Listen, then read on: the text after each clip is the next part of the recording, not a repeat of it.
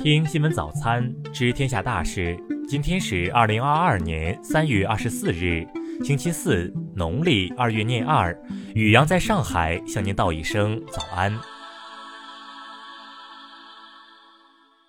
先来关注头条新闻。广西自治区消防救援总队总队长郑希在发布会上通报，截至二十三日晚上十九时，消防救援人员共搜寻区域面积四点六万平方米，发现有部分飞机残骸和人体组织碎片，已移交调查工作组。受短时强降雨影响，事故核心区域形成部分积水深坑，对事故调查工作造成了一定影响。现场已调集相关设备和救援人员展开排水作业，抽排积水约八十立方米，为事故原因调查清除障碍。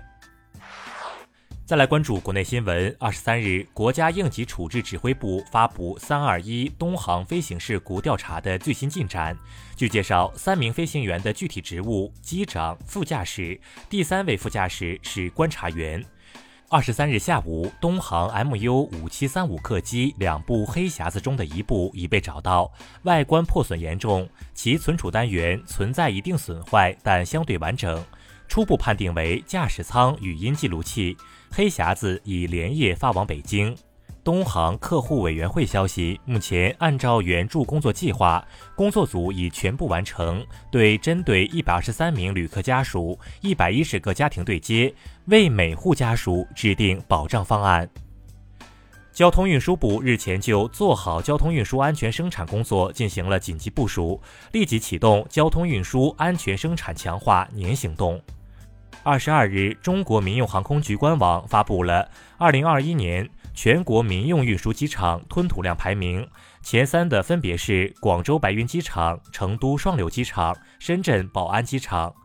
福建省卫健委消息，二十三日零至十六时，福建全省新增本土确诊病例四十六例，本土无症状感染者九十四例。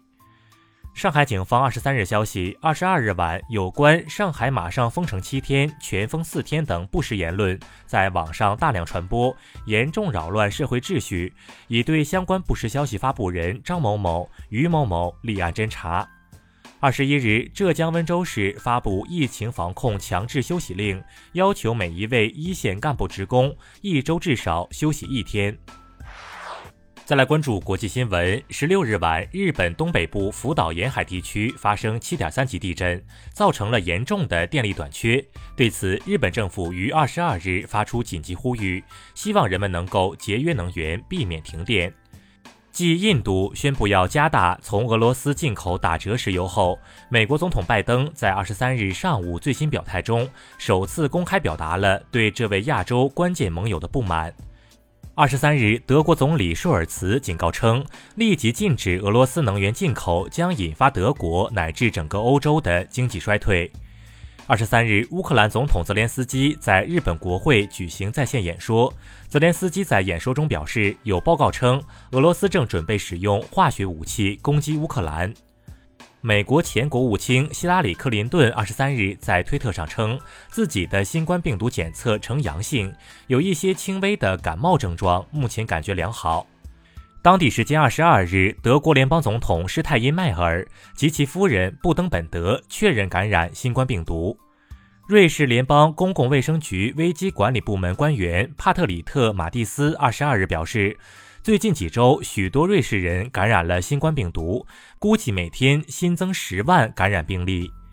二十三日，塔利班撤回了此前宣布的开放女子高中的命令，称在根据伊斯兰教法制定重新开放计划之前，这些学校将继续关闭。再来关注社会民生新闻。根据央视三幺五晚会曝光线索，广东省通信管理局对月报 WiFi 助手 APP 侵害用户隐私行为进行立案调查，并对负责人进行线上约谈。二十三日，拉姆被前夫烧伤致死案二审已经宣判，四川省高级人民法院维持一审原判，以故意杀人罪判处被告人唐璐死刑。如皋警方二十三日通报，近日如皋一医院彩色超声检查报告单显示一十三岁女孩怀孕的图文信息引发网友关注。经查，一未成年人涉强奸被采取刑事强制措施。日前，浙江温州市鹿城区一名社区工作人员在防疫卡点排查时，被拒绝亮码的冲卡车辆拖行数米，身体多处韧带拉伤就医，目前司机已被刑拘。江苏仪征市检察院二十三日消息，二零一六年十几人团伙到位于江苏仪征市的妙山汉墓盗掘二十多天，留下几个十余米的盗洞，最终空手而归。法院以盗掘古墓葬罪对十二名被告人判处刑罚。再来关注文化体育新闻，第十四届春兰杯世界职业围棋锦标赛首轮二十二日在线上战罢，中国队的丁浩等四位棋手成功晋级。当地时间二十二日，西班牙网球名将纳达尔在官方声明中表示，由于肋部受伤，他将缺席四至六周的时间，这意味着他将缺席蒙特卡洛大师赛和巴塞罗那公开赛。二十三日上午，二十五岁的现 WTA 女网世界第一、新科澳网冠军阿什利·巴蒂突然宣布退役。